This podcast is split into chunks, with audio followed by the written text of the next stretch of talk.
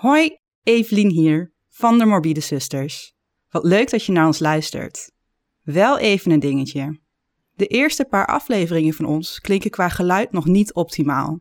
Maar vanaf aflevering 6 klinken wij een stuk beter. Hou dus nog even vol. Veel luisterplezier!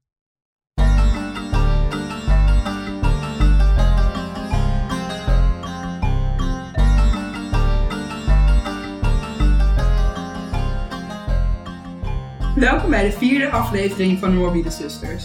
Een podcast over moord. Mysteries. En meer. Ik ben Evelien. Ik ben Kelly. En ik ben Tessa. En we beginnen lekker menig Ja. aan de podcast vandaag. Dan hoop ik dat het niet een heel... dat je meteen met een heel heftig onderwerp begint, want dan zitten wij hier te grievelen. Nou ja, misschien beter zo Leuk dat je beginnen. deze onderwerp maakt, Kelly, want we gaan het hebben over sectes. En we hebben het eh, onderling laatst al over sectes gehad. Dus dan moeten we het ook over sectes hebben. Hmm. En wat mij eraan deed herinneren, omdat we het er vorige week over hebben gehad. Dat heb ik jullie volgens mij helemaal nog niet eerder verteld. Is dat begin dit jaar een van mijn achterneefjes, die studeert in Enschede. Die eh, vertelde mij dat er bij het station studenten werden geronseld door een secte. Serieus? Ja, nee, echt Wauw. legit. Dus toen dacht ik, oh, dat, dat herinner ik me dus weer. Dus ik ben dat gaan opzoeken. Kwam ook serieus er een eh, artikel tegen van het Tubantia. Met dat er afgelopen januari nog minstens vier sectes actief waren in Twente. En de reden dat er heel veel actief zijn in Twente is omdat het makkelijk is om onder de radar te blijven. Dus heel veel Is dat de enige reden, Evelien?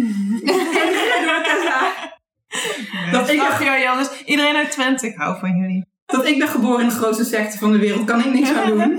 Maar ik ben wat verbaasd dat het nog lukt, maar vier sectes, dat is best veel. Ja, daar is wel een kanttekening bij. Dat kan echt zijn eh, in een huiskamer bij iemand.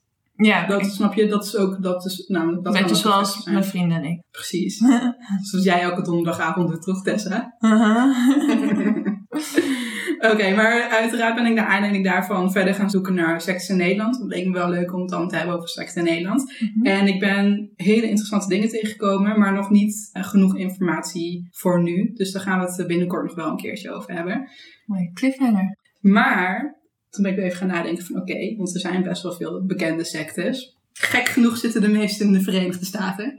Nou, me nou, heel raar. Heel raar. En eh, eentje daarvan is Children of God. Ja, van gehoord. Ook bekend als The Family. Ja, The Family of Love. Volgens mij ook wel van En gehoord. tegenwoordig staan ze bekend als The Family International. En ik kan me herinneren dat iemand mij ooit heeft verteld, een paar jaar geleden, dat hij is opgegroeid in deze secte. Maar ik hoop het niet, want ehm, daar gaan we het nu over hebben. Ik ben blij dat ik niet meer genoeg nog weet om nu al te weten wat je gaat vertellen. Dus ik ben benieuwd. Ik ga een waarschuwing geven voor mensen die aan het luisteren zijn. Want het is een secte waarbij kinderen werden misbruikt. Oh. Dus als je dat een zwaar onderwerp vindt, dan zou ik deze aflevering eh, overstaan. Want het is, het is niet bepaald licht eh, kost.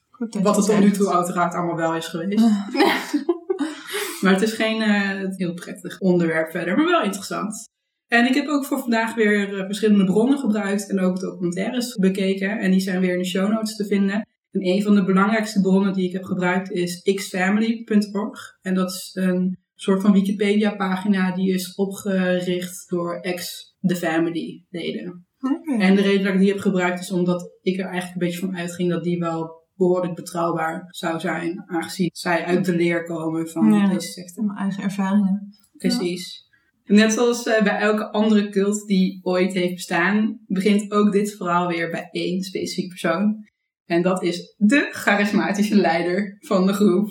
Jullie moeten hem later maar eens opzoeken, maar zo heel charismatisch vind ik hem persoonlijk niet. Ehm, deze charismatische leider had ook eh, verschillende bijnamen. Het zijn er behoorlijk veel, ik ga ze allemaal opnoemen. Hij stond bekend als Moses David, Mo, King David, Father David, Chairman Mo, David Fontaine, what the fuck, Dad en Grandpa. Maar zijn echte naam was dus David. Ik dacht ook wel van ja, ze hebben een bepaald thema. Ik had het wel heel leuk gevonden als je het allemaal had opgenoemd en dan had geëindigd met Kees. ja, precies. Maar Maar ik wil geen toch origineel geweest. Ik wil geen voorbeelden noemen, want eh, ja, studenten. Maar ik heb echt wel eens gehad dat ik per ongeluk in plaats van de voornamenlijst van de studenten de doopnamen had geprint. en dat ik naar de lijst keek en ik dacht, fuck. hè, die heb ik toch helemaal niet in de klas? En bij sommige voornamen en doopnamen snap je hem nog, want die lijken op elkaar. Maar bij deze dacht ik, Wie Nee. is dit? wie is dat? Het is misschien de verkeerde klas. Sorry als je zo heet, sorry. Knippen we er wel uit. Dus laten we er dus absoluut in zitten. Wat denk jij wel niet? I've got power. Oh, nee. Net als David Brandberg. Die had ook de power. Hebben we nog iets ondertekend dat we jou het recht hebben gegeven om... Je bedoelt dat ik steeds meer macht krijg in de loop van de tijd. En uiteindelijk Nee. word ik de nieuwe dictator. Wat? Dus dat je niet oh. charismatisch bent. Fuck jou. Blijkbaar zitten wij ook in een cult. Help, help. Oké, maar onze meneer met de vele, vele bijnamen werd op 18 februari 1990, 1990, hoor mij nou, 1919. Jo, anders had hij het wel echt goed gedaan trouwens, als hij in Ja. 1990 was geboren. Oké, in 1919 werd hij geboren als David Brandberg in Oakland, California. En hij was het jongste kind van een gezin met drie kinderen, dus daar ga je al. En het gezin waarin hij opgroeide was echt, kan niks anders omschrijven dan ontzettend religieus. Al generaties lang. Bij de evangelische kerk. Dus ehm, nogmaals, daar ga je al. En zijn vader was predikant en zijn moeder was ook, eh, zette zich ook heel erg in, in de gemeenschap en in het verspreiden van het woord van God.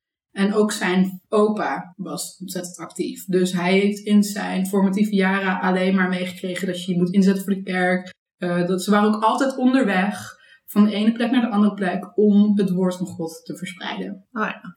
Op 22 juli 1944 trouwde hij met zijn eerste vrouw, Jane Miller, in Glendale, Californië. En hij kreeg met haar vier kinderen in totaal. En ik skip nu in één keer voor zijn geboorte naar zijn trouwen. Dat komt omdat er in die tussentijd niet heel veel relevants is gebeurd. Behalve dat hij heel erg bezig was in de kerk. En nog voor de geboorte van zijn laatste twee kinderen, met zijn eerste vrouw, begon hij in 1948, net als zijn vader, te werken als predikant bij de evangelische protestantse kerkgenootschap Christian Missionary Alliance in Valley Farms, Arizona. En hier heeft hij best wel een tijdje gewerkt, totdat hij uiteindelijk uit die organisatie is gezet. Meerdere bronnen zeggen dat dat is vanwege seksueel wangedrag met een 17-jarig meisje die ook lid was van die kerk. Maar dit is allemaal schijnbaar. Ja. Niks is bevestigd daarvan. En hij zou dan zelf rond die tijd, ergens rond de 20 of zo zijn geweest, 20 tot 25. Beetje shady is het wel. Pas wel weer een beetje in het beeld wat ik heb van religieuze mensen. Dit knippen we er ook Vooral nog dingen verbergen. ja. En, ehm Maar dat knippen we wel. nee, nee, dat knippen we niet uit. In 1952 ontmoette Burke Fred Jordan tijdens een drie maanden durende cursus bij de American Soul Clinic in Florida. En dit is best wel interessant, want Fred Jordan zou later bekend komen te staan als een van de eerste televisie-evangelisten van de Verenigde Staten. Dus een man met aanzien en macht binnen die kringen dan. En Jordan had dus ook best wel veel invloed weer op Burke. Burke had ook een vrij goede band met Jordan. En hij heeft ook voor langere tijd allerlei klusjes voor hem gedaan. En op een gegeven moment mocht hij zelf Jordans kerkgenootschap. En dat is dus die eh, American Soul Clinic. Dat is zijn eh, kerkgenootschap. Mocht hij een missionarisschool in Miami openen en runnen. Wat niet niks is, om Ja. eerlijk te zijn.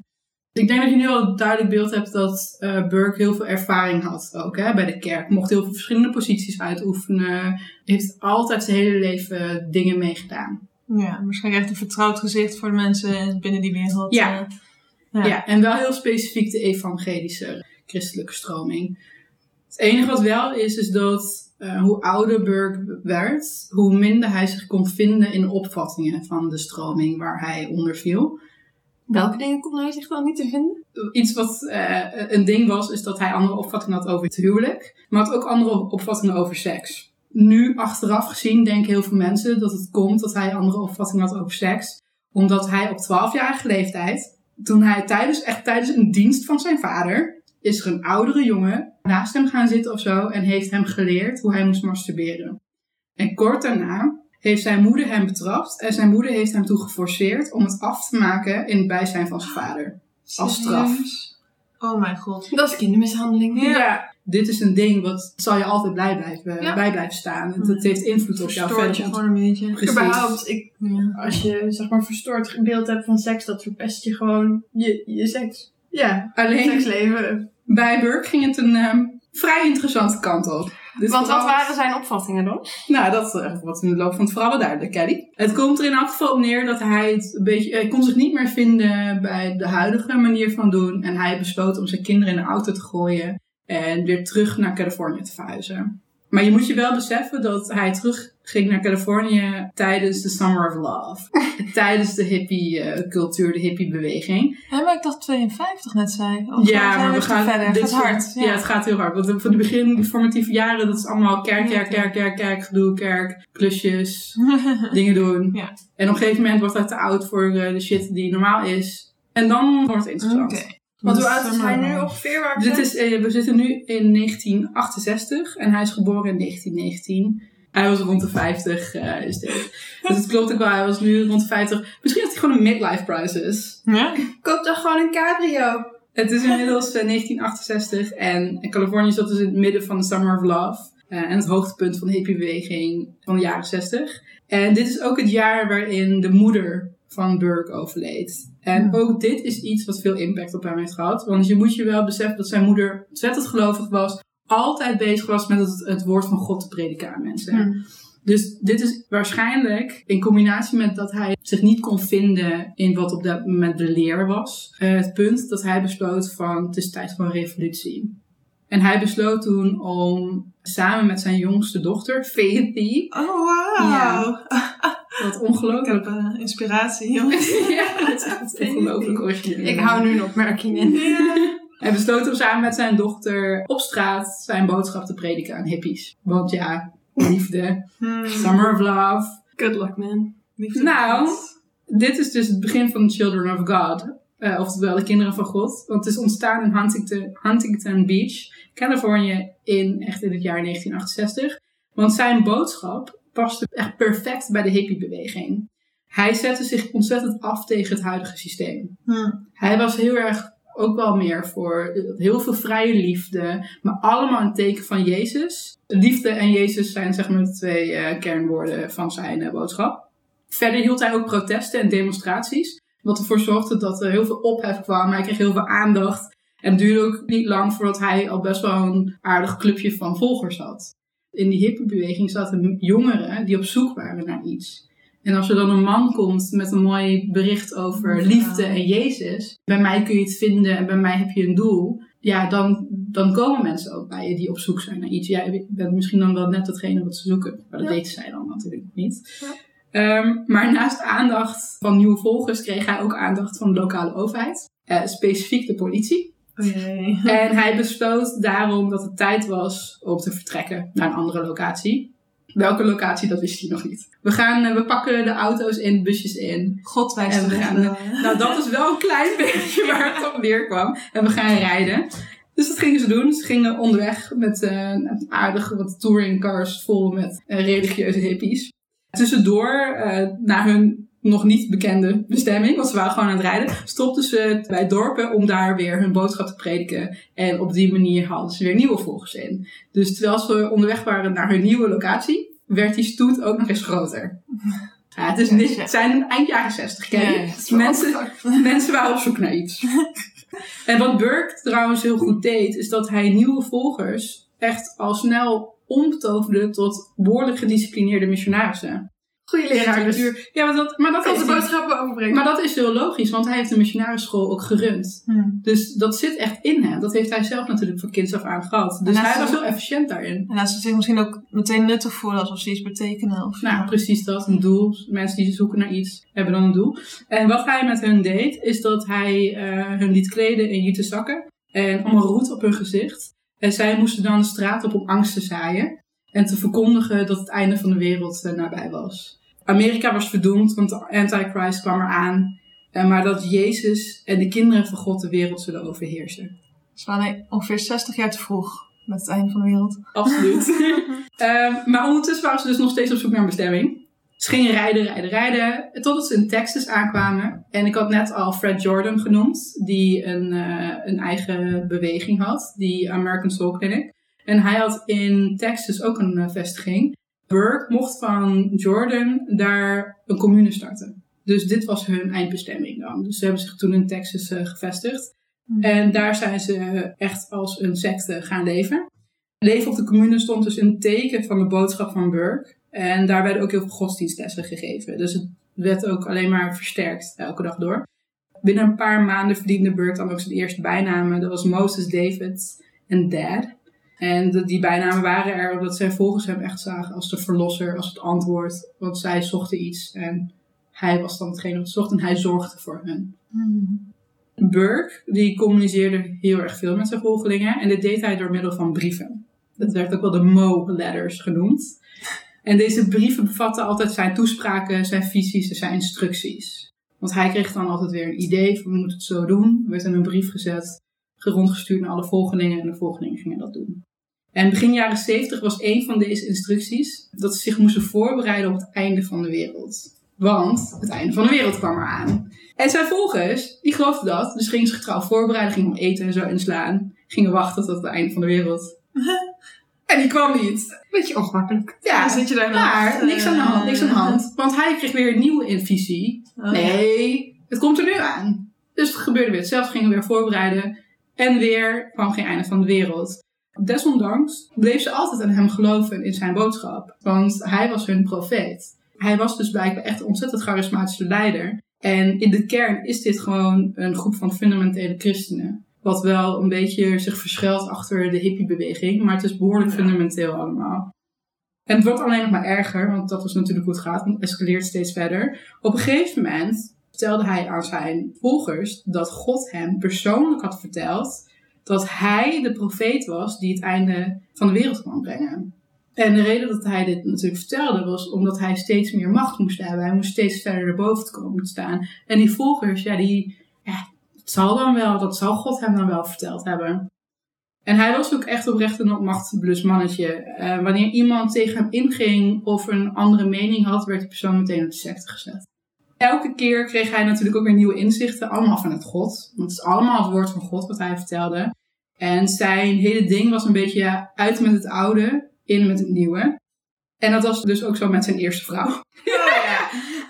uit met het oude, in Tot het die met nieuwe. Crisis nog. eh, Ja, je zei ook in eerste vrouw, toen dacht ik al. Met gelovige kringen is dat wel een gevoelig onderwerp. Ja, nee, want een van de dingen waar hij een andere opvatting over had, was het huwelijk. Hij vond eh, dat het tijd was voor een nieuwe vrouw. Dus hij heeft zijn eh, eerste vrouw Jane ingeruild Laat me raden, voor een jonger exemplaar. voor de 19-jarige secretaresse Karen Zerby. Maar hij had naast Zerby, daar was hij dan echt mee getrouwd, had hij ook altijd uiteraard nog allemaal andere vrouwen met wie hij gemeenschap En had. natuurlijk, als je, als je het van het geloof niet mag, dan start je maar een eigen geloof. Hoe Henry VIII. Ja, maar dit is toch hoe alle mannen dat doen, die, een, die iets willen. En vrouwen soms ook. Een secte beginnen. Nou, ik bedoel, L. Ron Hubbard is een secte begonnen omdat hij letterlijk heeft gezegd dat dat de makkelijkste manier is om rijk te worden. Oh, ik dacht dat je bedoelt elke man die meer dan een vrouw wil begint te Oh, dat ook. Ik bedoel, daarom heb je toch al die mormonen in, eh, in Utah. Oh ja, dat ook nog. Oh ja, maar dit, dit is dus wat ik net vertelde. Dat laat al heel erg de kern van David Burke zien. Want eh, hij had elke keer weer een nieuwe visie, toch? Wat hij communiceerde in die Mo-letters aan zijn volgers. En zo legde hij hun ook de wet van de liefde op. En de wet van de liefde komt erop neer dat alles mogelijk was, zolang het maar in de naam van de liefde werd gedaan. En dit was echt de enige wet waar ze zich aan moesten houden. Alles is oké als je maar in de naam van de liefde doet. Oké. En omdat alles in de naam van de liefde mogelijk was, was het dus ook mogelijk om seks te hebben met wie je maar wilde. Dat escaleerde ook al steeds verder, want Burke begon... Dus de loophole hoeft ook niet meer? Ja. Nee, want het is nu, want het moest zelfs, want hij forceerde zijn volgers om seks te hebben met de mensen die hij aanwees. Zoals ze in een ruimte waren, zei hij, jij gaat nu seks met haar hebben, jij gaat seks met hem hebben. En dan moesten ze ook gewoon eh, doen, want, dat, dat, want als je er tegen inging, nou werd je er natuurlijk weer uitgekikt. En dan verlies je meteen alles.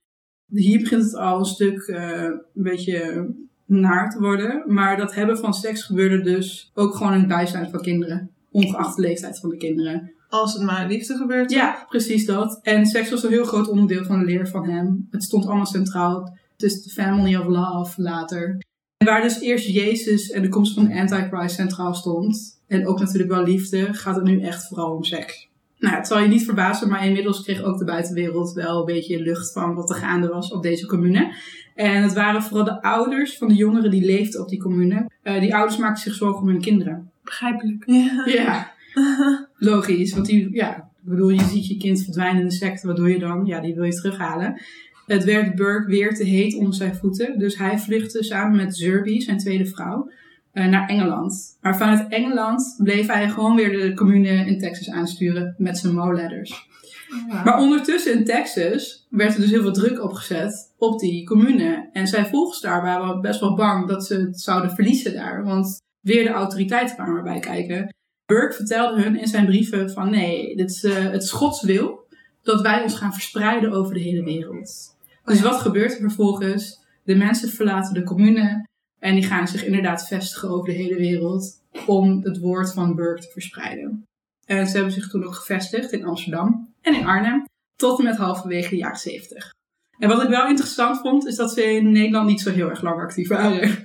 Toen voelde ik toch een klein beetje trots. Weet je ook waarom in Arnhem? Of wat daar dan was waarom ze daarheen gingen?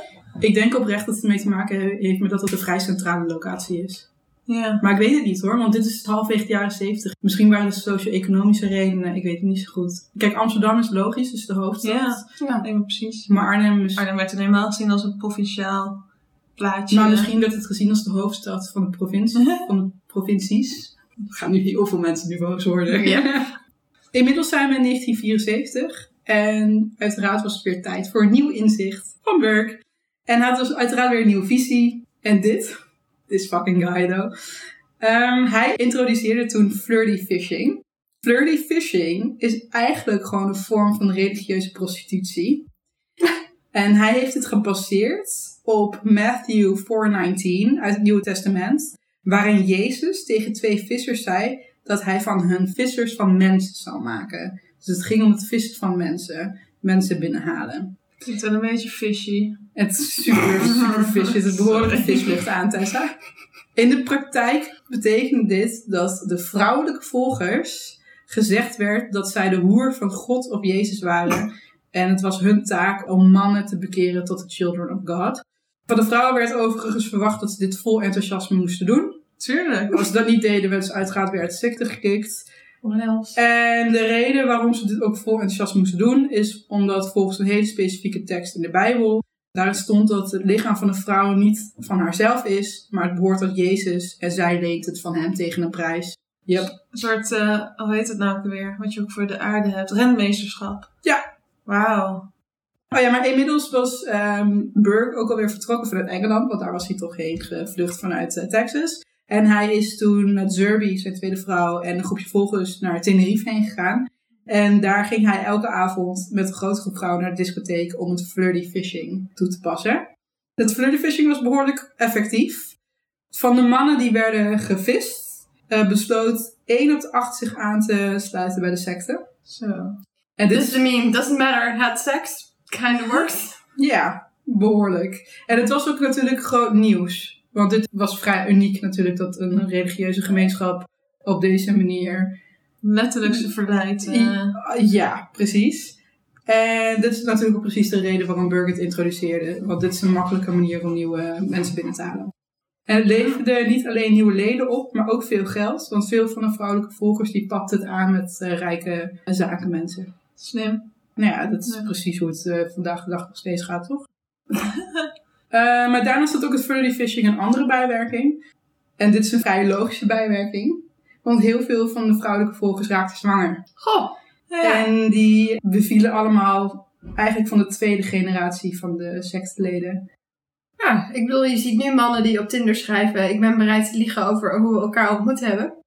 Zouden deze mensen dat ook doen? Oh ja, 100 procent. Waar kennen jouw ouders je van? Ja, ken je de term eh, flirty fishing? FFing werd het daar. genoemd. Serieus. Ik blijf het netjes flirty fishing noemen. maar De afkorting was serieus FFing. Jesus. Oké, maar nu vraag je je misschien af, oké, maar wat doen de mannen dan?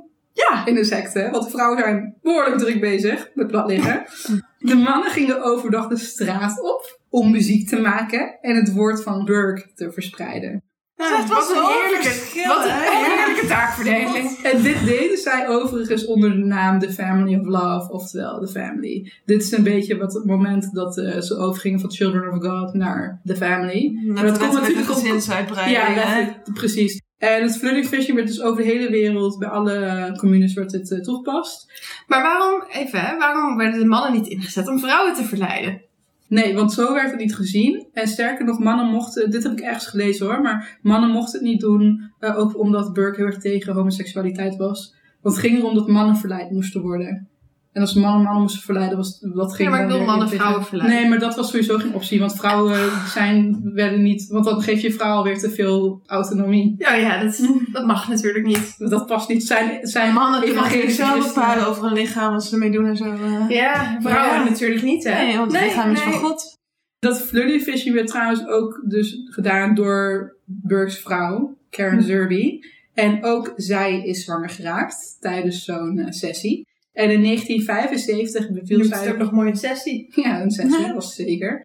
In 1975 beviel zij van haar zoon Rick Rodriguez. En dit was nog steeds op Tenerife. Kleine Rick die kreeg de bijnaam Davidito. En hij werd geadopteerd door Burke, die trouwens inmiddels op zoek was alvast naar een opvolger. Hij zag dan ook Rick als de aangewezene, de messiah. Van dit, deze jongen, hij gaat soms even hem overnemen. En Rick werd even goed kneden tot... eh, Natuurlijk Nou, is het ook je zoon de Messiah. Tenminste, je aangenomen zoon of je geadopteerde zoon. Ja. Maar nog steeds niet zo. ook gezegd als het je zus was. En Rick werd samen met Davida opgevoed. Een klein meisje die ook rond dezelfde tijd is geboren. Ook uit Flirty Fishing. En zij werden een soort van als broer en zus opgevoed. Dus je hebt Davidito en Davida. En het idee was dat zij dan met z'n tweeën het zouden overnemen van Burke en Zerby. Wanneer ze er klaar voor zouden zijn. Samen. Ja. Oh, leuk. Keuze in het leven. Gezellig. Ja. Ja, maar zij, je moet het zien als dit, deze twee waren royalty, ja? Ja. Zij zijn echt de, de kroonprins en kroonprinses. eh, Daarom ging ze ook door aan zo'n zoon. En inmiddels, we hebben het over eh, eind jaren 70, begin jaren 80. Inmiddels werd het weer tijd voor Burke om opnieuw onder te duiken. Want zij waren best wel open. Hè? Ze gingen naar discotheken toe met het flirty fishing. was allemaal in het nieuws. Iedereen wist wat gaande was. Dus er komt ook weer een reactie op. Dus het werd ook de eerste... Mannen die wilden scoren wisten in ieder geval waar ze heen moesten. Ja, dat is trouwens wel echt een ding. Want heel veel mannen uit Scandinavië gingen dus naar Tenerife toe op vakantie. Om naar die discotheek heen te gaan. Waarvan ze wisten dat daar Burke zat met die volgeling. Dit is echt Is waar. het zo karig in Scandinavië dat ze... Het gras is altijd groener, hè? Eh, maar het weer eh, was dus tijd voor Burke om onder te duiken. Want de politie zat achter hem aan. En ook er was een anti-secte-beweging eh, gestart. Heel vreemd. Hmm. En ook nog eens, het is iets later, maar halverwege de jaren 80 zat Interpol achter hem aan. Omdat hij werd gezocht als leider voor een prostitutiering. Vanwege het flirty fishing. En terwijl hij ondergedoken zat in Europa, want hij bleef wel een beetje in Europa hangen. bleef hij dus maar seks hebben met elke vrouw, met elke volgeling, met wie hij wilde. Maar op een gegeven moment werd het lastiger, want hij moest natuurlijk onderduiken. Dus toen bedacht hij wat anders. In een van zijn mo-letters had hij gezegd van ik wil graag dat mijn vrouwelijke volgelingen eh, mij video's sturen. Seksuele video's waarin ze zich uitkleden, een striptease doen. OnlyFans was, bestond dus eerder dan wij dachten. Het begon allemaal bij deze fucking pervert. Eh, en nu wordt het weer een stapje erger. Want oké, vrouwelijke volgers, als dat volwassenen zijn, kun je zeggen dat dat onder consent is. Je moet je voorstellen dat Burke ook instructies gaf hè, van wat hij precies wilde zien.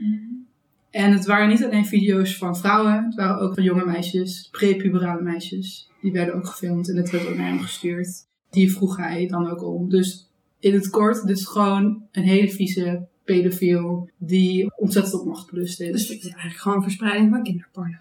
En het seksualiseren van kinderen was volgens hem ook doodnormaal. Want volgens hem was het dan ook prima voor kinderen om seks te hebben. Omdat God kinderen zo heeft ontworpen dat ze op 12-jarige leeftijd kinderen kunnen krijgen. Oh ja, krijgen we dat argument weer. Deze gast is gewoon een viezerik die zich wist te verschuilen achter de Bijbel. Want alles wat hij erbij haalde kwam wel ergens uit een Bijbelstuk vandaan. Maar ja, oké, er zijn genoeg mensen in de wereld nog steeds die dit doen.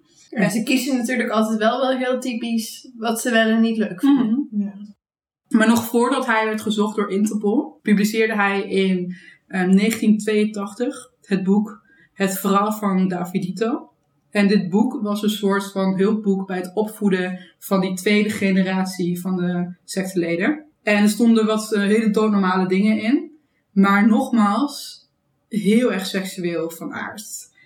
En de hoofdpersonen in dit boek, de hoofdonderwerpen in het boek, waren Davidito, Rick, en zijn eh, zusje Davida.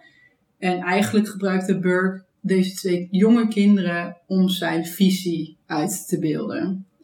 En de foto's, het zijn heel veel foto's in het boek. Het boek is volgens mij in 1997 uiteindelijk verbrand. Met reden. Laat ik het zo zeggen, als pedofiel wil je heel graag dit boek in handen hebben.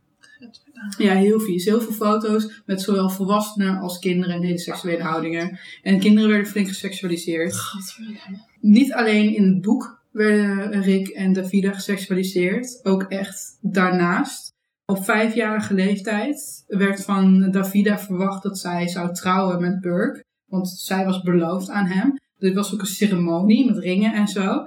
Maar je moet je voorstellen, ja, op vijfjarige leeftijd, maar je moet je voorstellen dat als jij een vrouw van Burke bent, dan wordt ook verwacht dat je seksuele handelingen verricht. De een van de documentaires die ik heb gezien is aan het woord. Ik raad iedereen aan om dat te kijken. Ik vind het een ongelooflijk sterke vrouw. Maar je kunt zien dat die heeft de rest van haar leven hier last van. Dat, dat kan niet anders. is traumatiserend. Eh, maar zij kan het wel goed onder woorden brengen. Naast Davida trouwens waren heel veel andere kleine meisjes hoor, met wie dit gebeurde. Zo ook de kleindochter van Burke, maar daar ga ik zo meteen nog iets meer over vertellen. Maar ook van Rick werd verwacht dat hij als klein jongetje volledig seks zou hebben met volwassen vrouwen. En het misbruik vond niet alleen plaats bij Burke thuis, want dit is natuurlijk bij de Royal Family. Maar je had dus over de hele wereld die communes zitten. En sommige waren heel erg strikt. Die hielden zich heel erg aan het woord, van Burke. En eentje daarvan zat in Griekenland. Ja, dit heeft echt toe geleid omdat zij heel erg het woord van Burke volgde. Daar werd ook heel veel kindermisbruik, eh, vond daar plaats. En eigenlijk gewoon pedofilie. Zo, dan ga je toch afvragen, zit dat dan toch in de mensen dat Zit- makkelijk uitgelokt worden? Of hadden ze een makkelijk excuus om dan aan te sluiten Ik bij denk iets? dat. Of, Ik denk dit. Ah, helemaal naar. Ik denk ook het punt dit- is op een gegeven moment zit je ook te Ja. diep, hè? Want Ja. sowieso iets wat ik iedereen aanraad om te kijken is van Darren Brown The Push. En dan gaan ze kijken. Doen ze ook wel met psychologische trucjes. Gaan ze iemand zo eigenlijk door eerst een kleine gunst te vragen. Daarna is iemand geneigd om ook een grotere gunst voor je te doen. Gaan ze proberen of ze iemand zo ver kunnen krijgen om eh, dat iemand een moord pleegt. En het zal je verbazen, zeg maar, omdat ze natuurlijk heel slim opbouwen. Je zegt niet, hey, hey Tessa, wil je even een moord voor mij plegen? Dat doen ze heel langzaam. Dus Maar dit ja. is precies hoe Scientology werkt. Want je wordt daar, je, Ja. tegenwoordig niet meer omdat mensen heel goed weten waar het naartoe leidt. Maar je wordt daar in eerste instantie binnengehaald omdat het heel vriendelijk is en een gemeenschap en zo. En elk level wordt erger. Maar je weet als je binnenkomt nog niet wat het eindlevel is. Want als je nu al weet wat het eindlevel is, weet je aliens. Wat is dit? Wat is dit? Ancient aliens. Maar je wordt geleidelijk aan, word je erin gehaald. Maar je moet ook Want op een gegeven moment kun je gewoon moeilijker weg. ja, en ook je moet je voorstellen dat, want wa- waar ik het nu over heb, is begin jaren 80. Het is opgericht in 1968. Er zijn ook al heel veel mensen weer afgevallen. Ja. Die zijn op tijd weggegaan. En ik denk dus dat, eh, want het is een communeleider die heel erg dit deed, hè. Die heel erg zei van, oh, maar eh dad, werd Burke dan genoemd. Die zegt dat het oké is om seks te hebben met kinderen. Oh, dat komt mooi uit, want ik ben stiekem toch al een beetje op macht. belu- Het gaat allemaal om macht, hè, weer. Ja. En het ergste is, deze kinderen dachten dat dit doodnormaal was, want dit is hun leer. Ja, als jij niks anders kinderen, weet. ja. Ja. als jij niks anders Ja. weet. En in 1983 had ik net al genoemd dat de kleindochter van Burke ook een van de vrouwen zou zijn van hem. Maar zij kwam in 1983 op 11-jarige leeftijd bij hem wonen. Maar hij had haar al heel lang niet meer gezien. Sinds hij twee jaar oud was, had hij haar al niet meer gezien. En zij heeft vier jaar gewoond bij hem. En in die vier jaar heeft zij meerdere keren een mentale instorting gehad. En hoe daarmee werd omgegaan, is dat er werd gezegd, eh, er moet een exorcist komen. Dat, dat wilde ik bijna zeggen, ja. Maar zij heeft dus instortingen gehad. Maar wat zij deed is, zij zette zich af. En zij werd fysiek en mentaal afgestraft. En zij heeft ook later verklaard dat zij seksueel eh, misbruikt is door haar grootvader, door Burke. En dat zij ook geforceerd werd met hem te trouwen. Eerlijk gezegd geloof ik 100% dat dit is gebeurd. Dus echt heel erg. Dus heel veel Hoe oud was ze toen? Dus ze was 11 toen ze er kwam wonen. Ze was 15 toen ze wegging. Dus tussen haar 11 en haar 15e. Ja, en ik blijf zeggen, die kindhuwelijken, ik vind, ik, ik vind het zo heftig dat het nog steeds gewoon gebeurt. En ook in landen waarvan je denkt, vooral Amerika. Ja hoor, daar gebeurt heel veel. Ja, en, en allemaal onder de naam van, ja, maar dat mag van religie. Alsof dat boven de wet staat. fast forward naar begin jaren 90. Alles wat ik net heb verteld, dat gebeurt over jaren heen. Hè? Ja. En begin jaren 90 waren over de hele wereld, of over de hele wereld, op verschillende plekken op de wereld, werden er invallen gepleegd door de politie op communes van de family vanwege beschuldigingen van seksueel misbruik. En honderden kinderen werden uit En huis niet van kinderporno? Nee, nee, nee, nee. Want dat was nog niet heel, bekend. Nee, dat was nog heel ding. Want daar mocht ook in de secte mocht er bijna niet over gepraat worden. In de show notes zet ik een, een reportage van 2020 uit 1988. En ik raad iedereen aan om dit te zien. Want het gaat over een moeder. Ze had vijf kinderen. En vier van de kinderen zaten nog in de secte in Thailand. Dus zij gaan naar Thailand toe om haar kinderen uit de secte te halen. Die kinderen zijn zo ver weg. Die begonnen keihard te huilen toen ze bij hun vader werden weg. En die vader is compleet van de wereld. Overigens, ik heb heel veel interviews van oud-secteleden gezien die nog steeds geloofden in Burke. En ze hebben allemaal dezelfde rare uitstraling. Heel erg alsof ze bezeten zijn of zo. Het is echt, nou, Ja, zo'n Clifford. soort Stockholm-syndroom idee. Behalve dat ze niet echt gegijzeld zijn of wat dan ook. nee, maar echt. Ja, want dit is hun hele leven. Ja. Honderden kinderen werden weggehaald van de communes. En echt tientallen volgelingen eh, werden opgepakt en vastgezet. Uiteraard leidde dit tot een proces tegen de secte. Tijdens dit proces, in 1994, is David Burke overleden Oh. aan eh, natural causes. Dus ja, hij was een jaar of 75, dus hij is gewoon overleden in Portugal. Nooit echt gerechtigheid. Nope. Eh, nee. Nee, helemaal niet. Hij is echt aan alles eh, ontgaan. En waarschijnlijk gelooft hij nog dat hij het goed gedaan heeft ook. Ondanks dat er dus wel duidelijk bewijs was dat er in het verleden sprake was van kindermisbruik, heeft een rechter in volgens mij in Groot-Brittannië en Engeland gezegd van dat het inmiddels niet meer was. Dus de secte is vrijgesproken. Omdat het verjaard is. Dat kon ik niet vinden. Maar wel, er werd wel echt expliciet gezegd van nee, het is duidelijk. In het verleden was het niet goed. Op dit moment is het niet meer gaande. Eh, toen werd ze vrijgesproken van alle aantijgingen tegen hun. En na het overlijden van Burke heeft Zerby, eh, die heeft het overgenomen. En zij is tot op de dag van vandaag, is zij de leider. En tegenwoordig heet ze de Family International. Het bestaat ook nog gewoon. Ja, het bestaat nog steeds. Maar Ik sinds vind het wel erg 2010... heel progressief dat ze nu een vrouw als leider hebben. Maar dat is ook denk ik het enige positieve dat ik kan zeggen. Nou, zij, eh, nou, daar gaan we het zo meteen wel wat meer over haar hebben. Maar zij heeft pedofilie verboden in de secte. Het ruilen van vrouwen bleef normaal. Maar mannen? Kijk, Nee. dan ben ik, ben ik voor eerlijkheid. Nee, want equality doen ze niet aan. Hè? Het blijft een Nee. fundamentele christelijke gemeenschap. precies. En volgens haar bleef nog steeds seks het medium tot God en Jezus. Oh, maar één ding nog over flirty fishing. Want dat werd sinds 1987 al niet meer toegepast. Mede vanwege de opkomst van AIDS. Toen hebben zij Ja. ingezien van dat moeten we absoluut niet doen. Nu kan je denken, dit is het einde van het verhaal. Dat als deze podcast voor 2005 was opgenomen, was dit het einde van het verhaal geweest. Maar... Maar we zijn er nog niet. Want ik had natuurlijk al Ricky genoemd, Rick Davidito. Het idee was dat hij het over zou nemen. Zo is hij opgevoed, toch? En na het overleden van Burke is hij natuurlijk bij Zerby gebleven. Eh Karen Zerby, zijn moeder, wat wel zijn biologische moeder was. Maar tijdens zijn jeugd, en zijn tienerjaren, begon hij zich steeds meer af te zetten tegen haar en tegen de secte. In 2000 heeft hij de family dan ook pubergedrag. in 2000 liet hij eh, de family eindelijk achter. En verhuisde hij samen met zijn verloofde, die ook is opgegroeid in de family, eh, van Portugal naar het noordwesten van de Verenigde Staten. En een tijdje ging het goed, want zij zijn verhuisd naar een plek waar andere ex-leden woonden. Ze hadden niet breed, want ze hadden natuurlijk nooit onderwijs gevolgd, want secte. Maar Rick vond vast werk en het koppel die eh, trouwde kort daarna.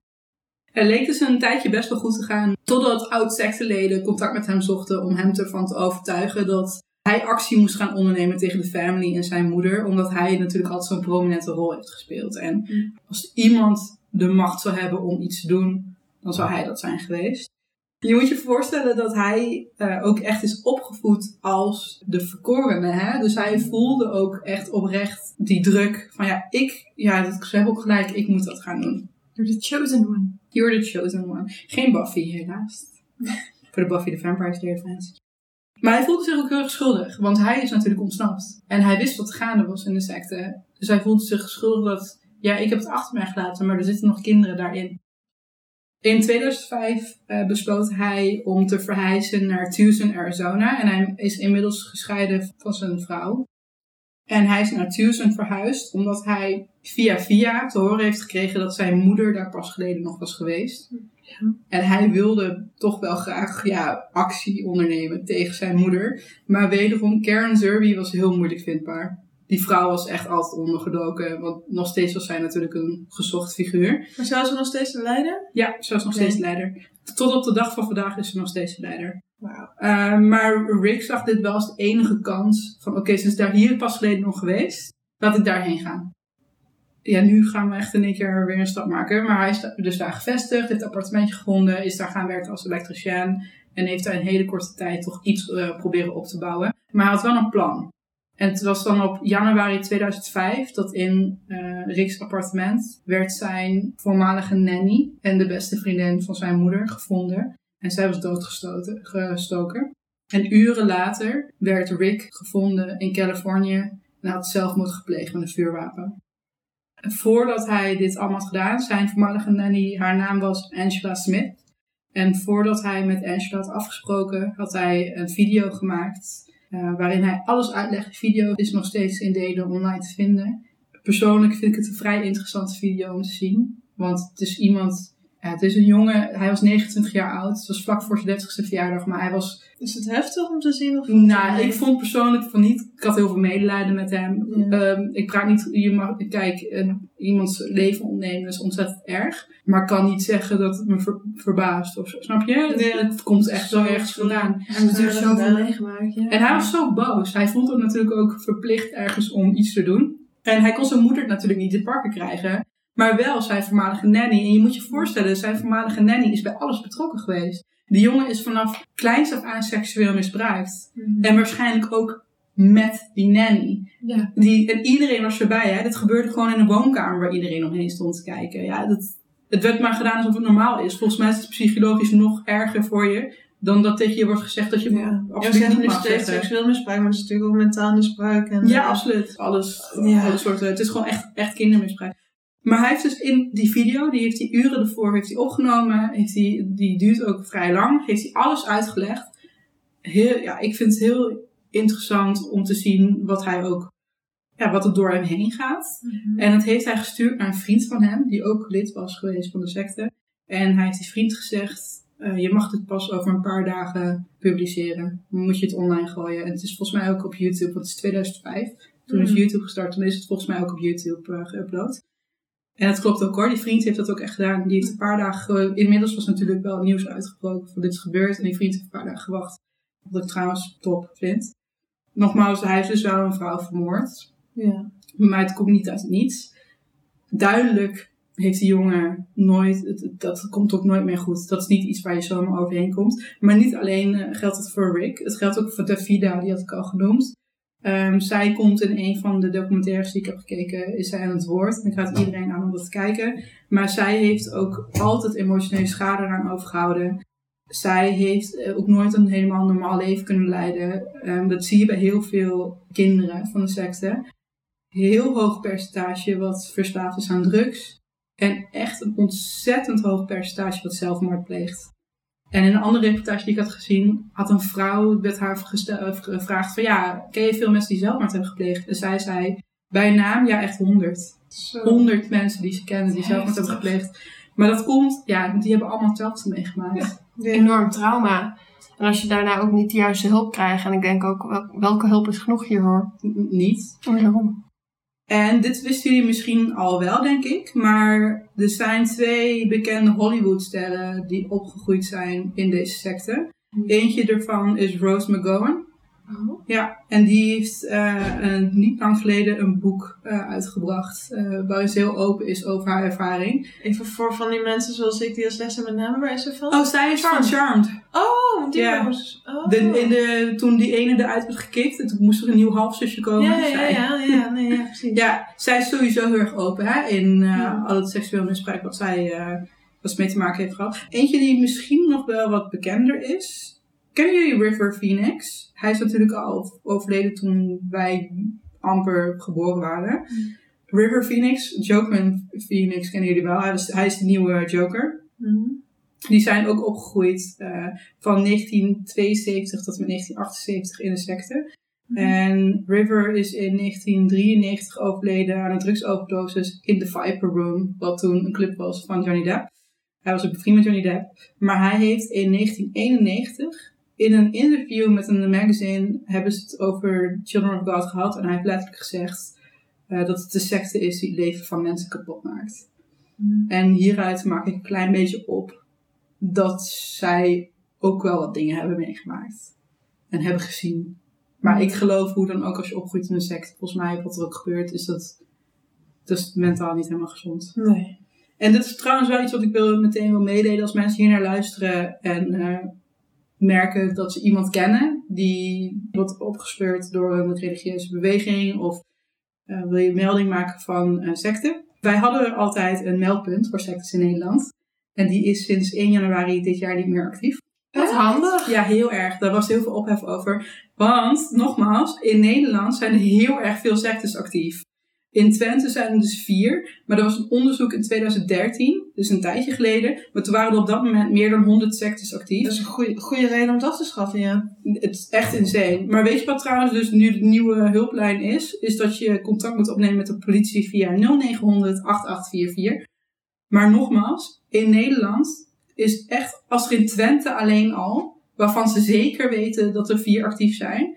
Ja, er zijn heel veel waarvan ze niet zeker zijn, die er ook zijn. En dan heb ik het alleen over Twente. Dus het is, kijk, wij zijn met z'n drieën leven een klein beetje in een bubbel die niet heel erg eh, actief bezig is met eh, religie en geloof.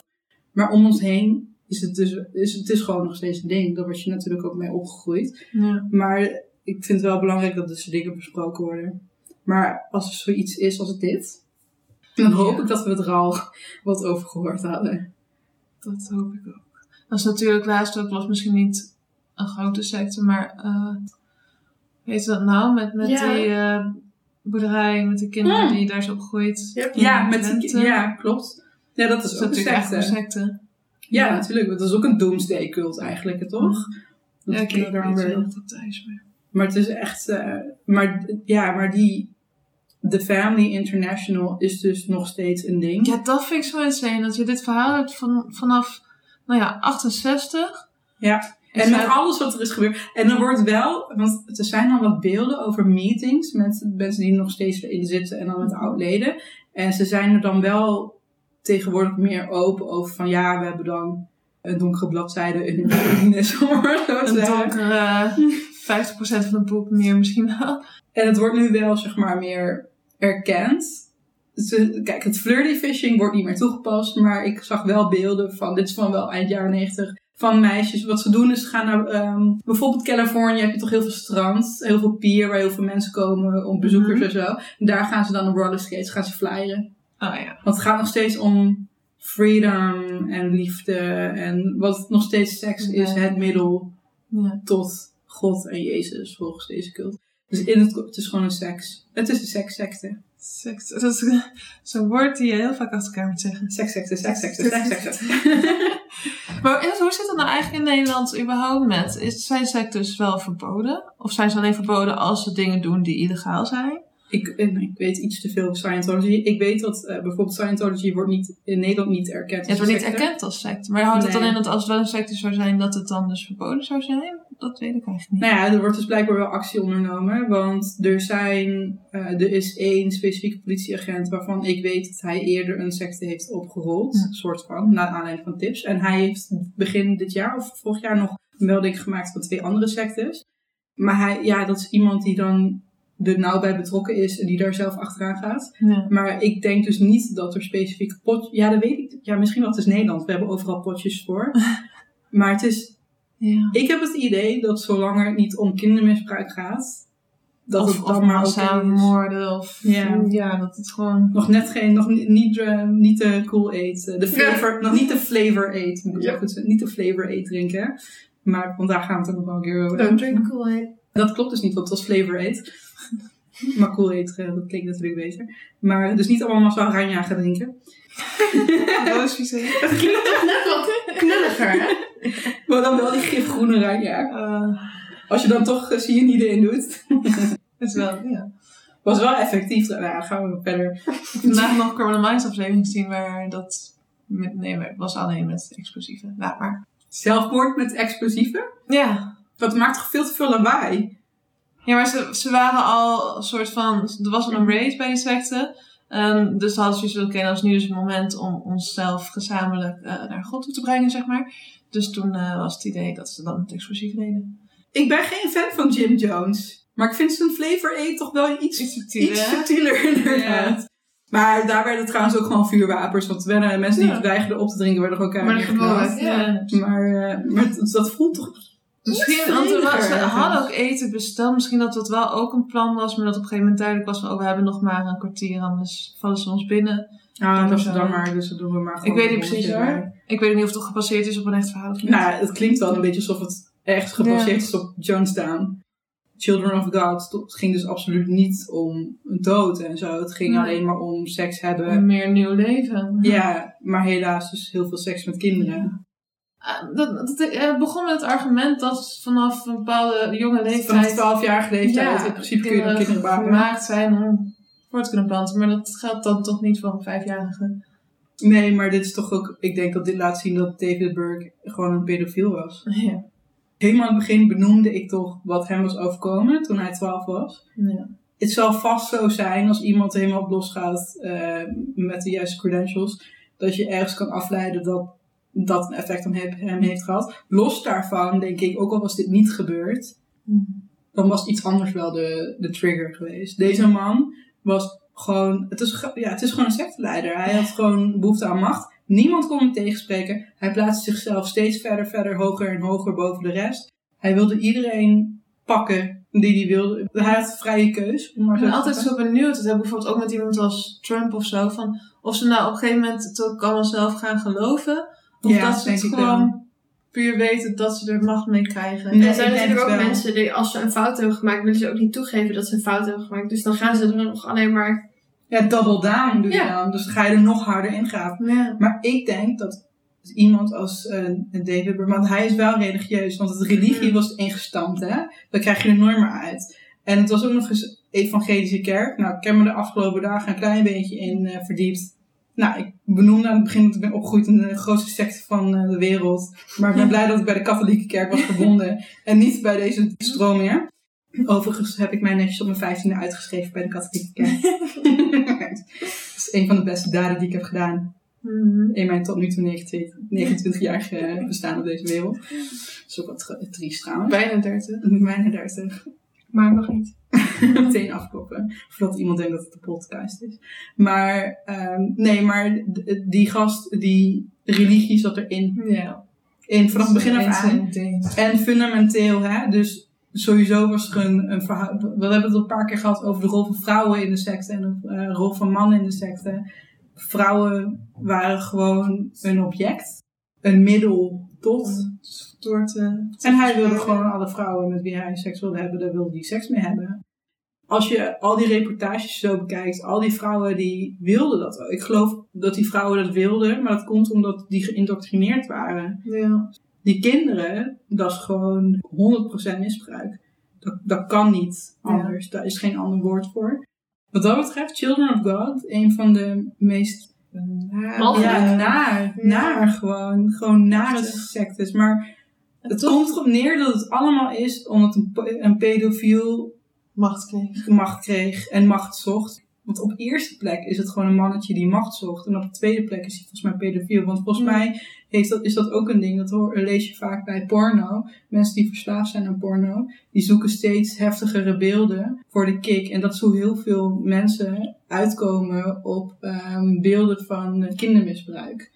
Omdat het ene, er is niet meer genoeg kick van. Zo komen ze eruit. Maar dat betekent niet dat ze aangetrokken worden tot kinderen. Want het heeft te maken met die kick die ze krijgen. Dus het kan natuurlijk ergens zijn dat David Burke daar ook is. Geloof ik overigens niet. Ik denk dat hij echt oprecht zich aangetrokken voelde tot kinderen. En dat dit zijn manier was.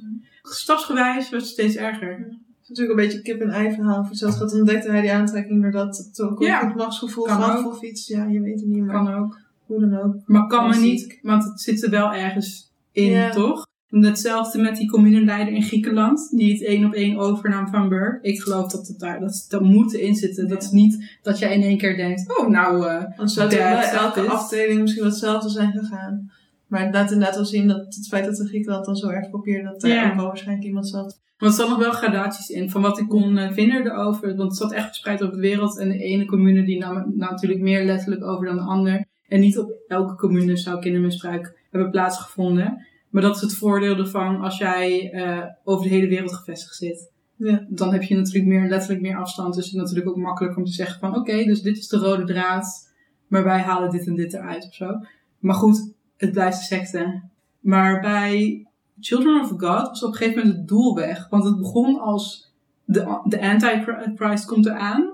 Ja, natuurlijk met het, het de wereld vergaat en zo. Ja. Ja, dat verdwijnt Daar, allemaal. dat verdwijnt. Op een gegeven moment ging het alleen maar om seks. Maar wat, dat kun je er nooit meer helemaal uithalen. Omdat die mensen zo... nooit helemaal. eh. Nee, nee Tessa, wel een hele goede opmerking. Nee, want het is... Ja. Wat is nou het doel? ja. Ja, spreading the love. ja. Om dichter bij Jezus te komen, maar hoe dan? Jezus was een simpele man. Hij maakte kasten in zijn vrije tijd.